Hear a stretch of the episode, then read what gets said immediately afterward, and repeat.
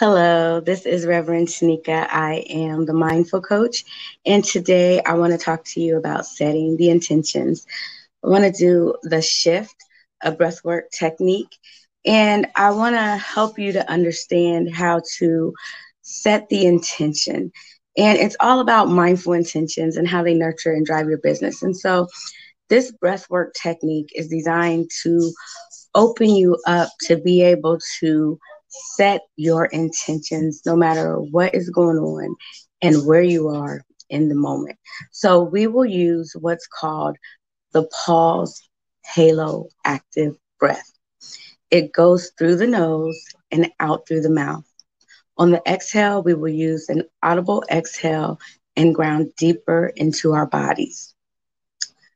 When we do this, we do it because we're stuck in our minds and we're not being open.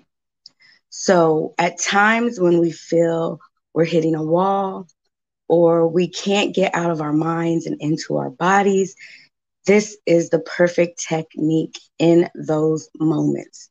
So here are the steps to get you open.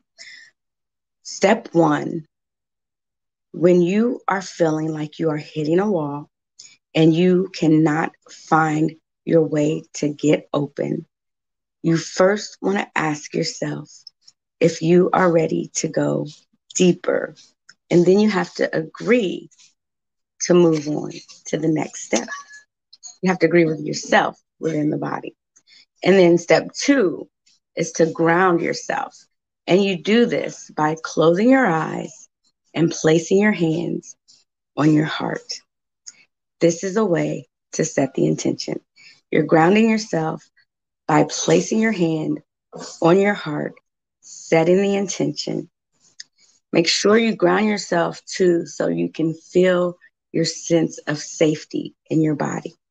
Step three, start to breathe. For this one, we're going to try active breath.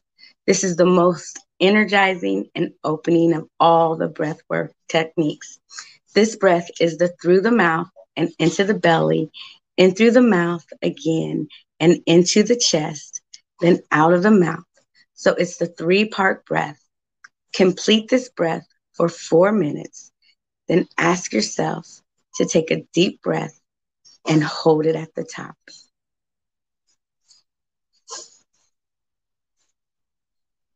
Then, step four, you're going to release the breath.